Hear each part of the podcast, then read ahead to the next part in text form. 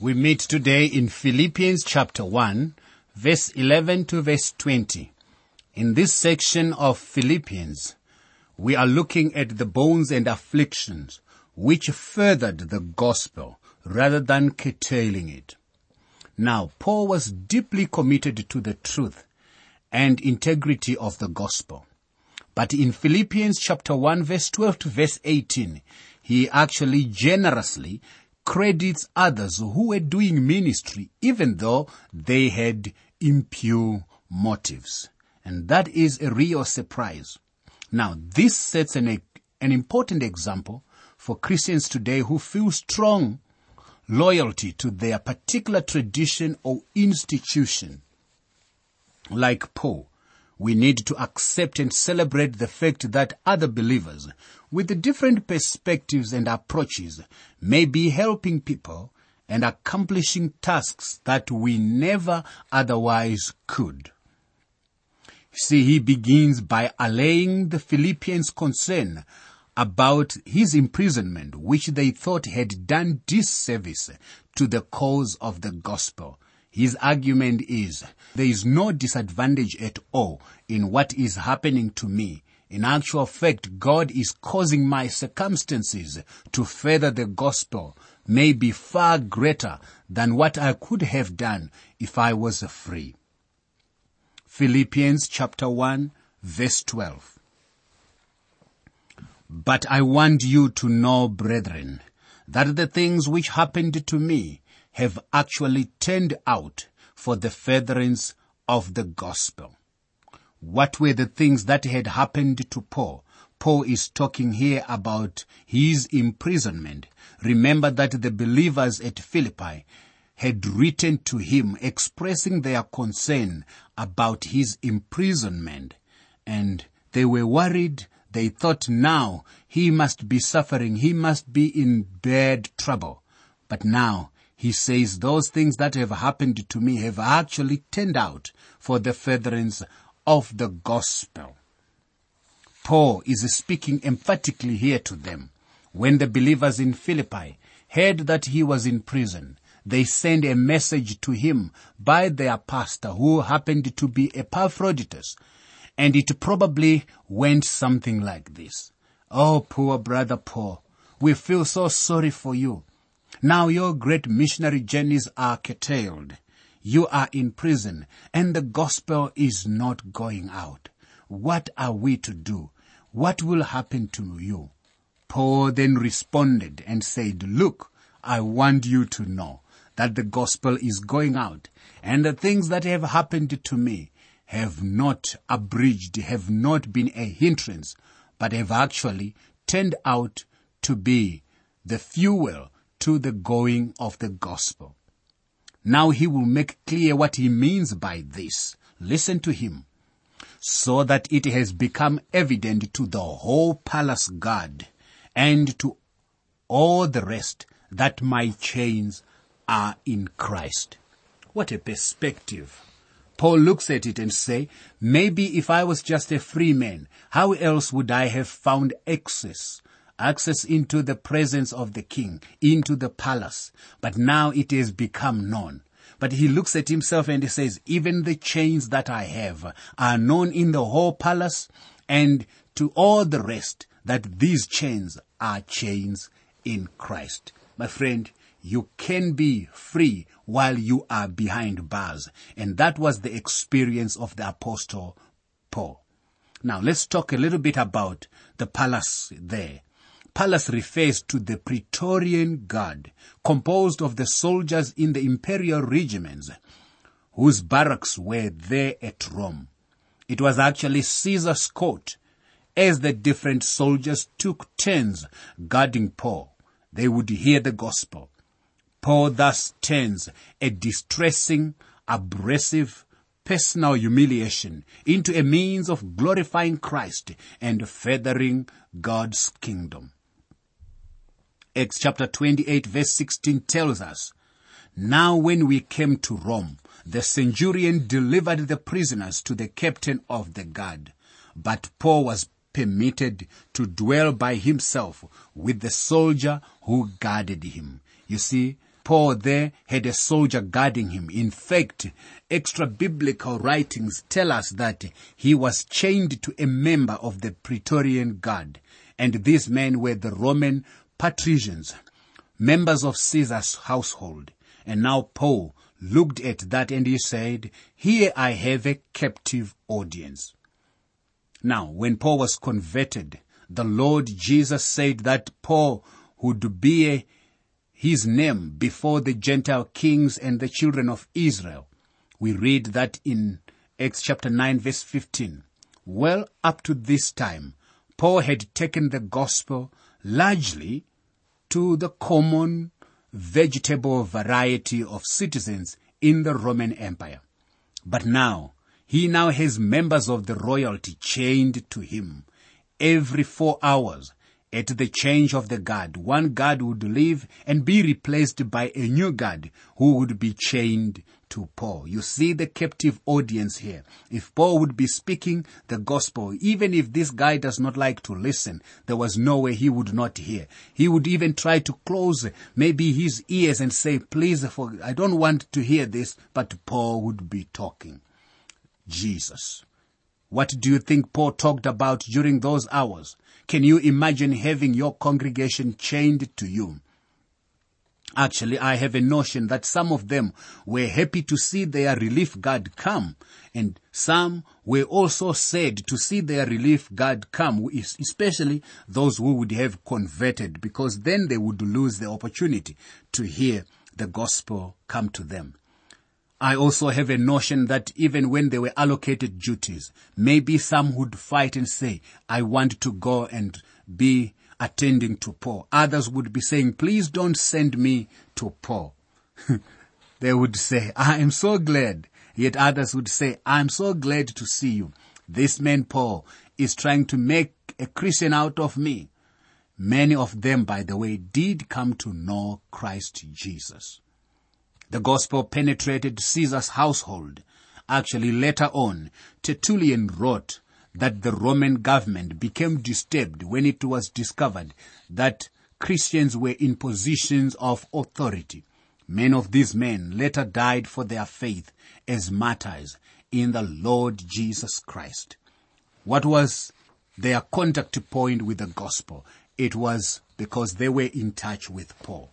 And he says, "My imprisonment has not hindered the furtherance of the gospel, but it has actually enabled me to bring the gospel right into Caesar's household, right into royalty." Not only did Paul's imprisonment enable him to reach into Caesar's whole household with the gospel, but it also accomplished something else. It accomplished something else. I will talk about it. "And most of the brethren in the law, having become confident by my chains, are much more bold to speak the word without fear." Philippians 1 verse 14. You see, in the early church, there were many men who were willing to go out as witnesses for Christ. But after listening to Paul speak, they would say something like this: "Man, I would like to witness for the Lord, but I can't tell it like Paul tells it." So long as Paul was out preaching the gospel, others would feel unworthy, not competent, or even sufficiently trained. They considered Paul so much more effective than they could be.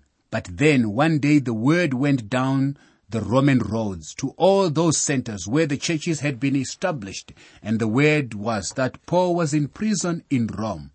In many of those churches, many would say, "Look, Paul is in prison. He can't go out anymore. I will go and preach the gospel." As a result, men started to preach the gospel, and I am convinced that hundreds and maybe even thousands of men hit the Roman roads and started to move out from door to door, telling people about Christ. So Paul says, "Most of the brethren in the Lord, having become confident by my chains, are much more bold to speak the word without fear."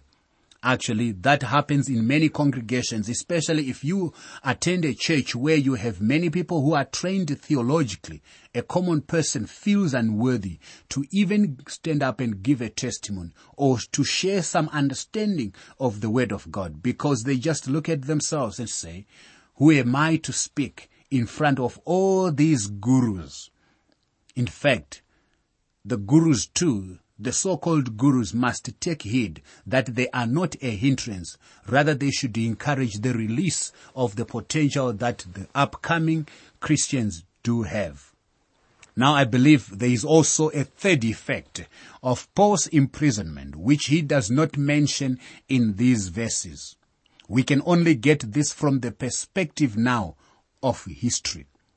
Paul may not have even realized the importance of his writing, but if he had not been put in prison, we would not have the prison epistles, the epistles we call Ephesians, Philippians, Colossians, and Philemon. Did you know that they now constitute part of the New Testament with great teaching? You see, they are all marvelous epistles, and we would not have them today if Paul had not been in prison. I am sure the Lord could have gotten this teaching to us some other way, but this was the way he chose. So Paul could say about his imprisonment that it had actually turned out for the furtherance of the gospel rather than the hindrance of it. Isn't that amazing? Please don't undermine the circumstances that you may be going through. God is on the throne, and he will turn those circumstances for the furtherance of the gospel. And it is important even to have a testimony rather than a mere title. And testimonies do come when people are faithful to the Lord, even in the most afflictions. There was, however, a tragic difficulty in Paul's day. We have the same happenings in this day, and it is still tragic. Some indeed preach Christ, even from envy and strife, and some also from goodwill. You see, that is happening even in our own time. Some people preach the gospel from envy and strife instead of from goodwill. It is unbelievable to many people, as it was to me before I studied the Word of God, that the preaching of the gospel of Christ could be done in envy and strife. But now that I have been in ministry for some time, I know that one of the things that hurts the preaching of the gospel, probably more than any other single thing, is the envy and the strife. Paul will mention envy and strife several times in this epistle. There must have been quite a few who were preaching the gospel in that way. Envious of the Apostle Paul, jealousy because they didn't have the results that Paul produced. One of the solutions to this problem of envy is for every Christian to recognize that he has a gift. We do not all have the same gifts, my friend. The body could not function if we did. The problem is that some men who have one gift are envious of a man who has a different gift. You will remember that Paul told the Corinthians that the gifts are to be exercised in love. Every gift is to be exercised that way. My friend, if you will exercise your gift in love, you will not envy someone else, because love does not envy. Love does not parade itself, is not puffed up. 1 Corinthians 13, verse 4. Envy says, I don't think much of you. And pride says, what do you think of me? There is the difference between envy and pride, and the believer is warned against both of them. Paul put it very bluntly when he wrote, for who makes you differ from another? And what do you have that you did not receive? Now if you did indeed receive it, why do you boast as if you had not received it? 1 Corinthians 4 verse 7. Strife is an interesting word. It is the Greek word eris, which means to stir up, referring to demons, the spirits that stir up strife, envy and strife. These two still hurt the church today. Alcohol and drugs on the outside of the church cannot hurt it nearly as much as the envy and strife on the inside of the church. Now notice, however, that there were some who preached Christ out of goodwill. The former preached Christ from selfish ambitions, not sincerely, supposing to add affliction to my chains. Philippians 1 verse 16. Those motivated by envy and strife preached Christ, but not sincerely. They actually did it to try to belittle Paul. They were envious of the Apostle Paul, but they had not been able to say anything against him. Now that he was in prison and unable to defend himself, these men would go out and preach the gospel, but they also would have a few little things to say against Paul. But the latter out of love, knowing that I am appointed for the defense of the gospel. Philippians 1 verse 17. Now these are the two groups. What is Paul's attitude towards them? And that attitude is important. Listen to Paul. What then? Only that in every way, whether in pretense or in truth, Christ is preached, and in this I rejoice, yes, and will rejoice. Philippians 1 verse 18. You see, Paul here rejoices that the people receive some knowledge of Christ, even if the preaching is from an ulterior motive. The important thing for Paul was that Christ be preached, no matter whether it was done in pretense or by true motive. Now it is tragic that at times Christ is preached in envy and strife. He is still preached that way today. But we can always rejoice whenever Christ is preached, my friend. Thank God Christ is being preached. That is the important thing. We can rejoice today whenever the word of God is given out. It is interesting and also comforting to know that Christ can be preached insincerely, and yet people can still be saved. God honors his word, not the man or the organization. We need to recognize that today. The Spirit of God is the only one who can bring blessings, and he can bless only when the word of God is given. For I know that this will turn out for my deliverance, through your prayer and the supply of the Spirit of Jesus Christ. Philippians 1 verse 19. My deliverance is used in the New Testament to refer not only to spiritual salvation of the individual, but it also refers to self-preservation in a physical sense. Paul uses it here of his own temporary deliverance, in which he visualizes something spiritual. Deliverance can either be his personal, final salvation or his vindication in court and release from prison. The early church supplies information that would support the view that Paul was released soon after the writing of this letter. Through your prayer, may I say that the Bible makes it very clear that God hears and answers the prayers of his people. We need to ask God's people to pray for us.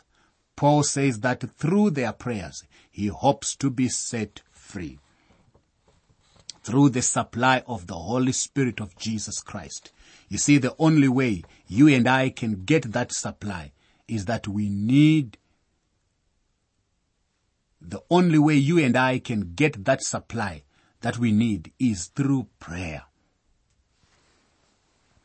According to my earnest expectation and hope, that in nothing I shall be ashamed, but with all boldness, as always, so now also Christ will be magnified in my body, whether by life or by death. Philippians 1 verse 20. Paul here said that he did not want to be ashamed of his witness while he is in this life. And he did not want to be ashamed when he came into the presence of the Lord Jesus Christ. The Apostle John mentions the fact that when Christ comes to take his church with him, it is possible for believers to be ashamed at his appearing. 1 John 2 verse 28. Now we need to bear in mind of these things. All Christians ought to be concerned about that. Friend, you will recall that this chapter gives the philosophy of Christian living. You will find that Paul will sum up the theme of each of these 4 chapters in one verse and sometimes in one sentence. The next verse puts this chapter in a nutshell. We will look at this verse in our next study. Let us meet then. But for today, may God be close to you. You can have copies of the notes and outlines used for these Living Word for Africa programs, so you can follow them as you listen. For your copies, please write to the Living Word for Africa, P.O. Box 4232, Kempton Park 1620, South Africa. Please say which book of the Bible you want them for, and be sure to include your name and contact information. Let me give you that address again. It's the Living Word for Africa, P.O. Box 4232, Kempton Park, 1620, South Africa.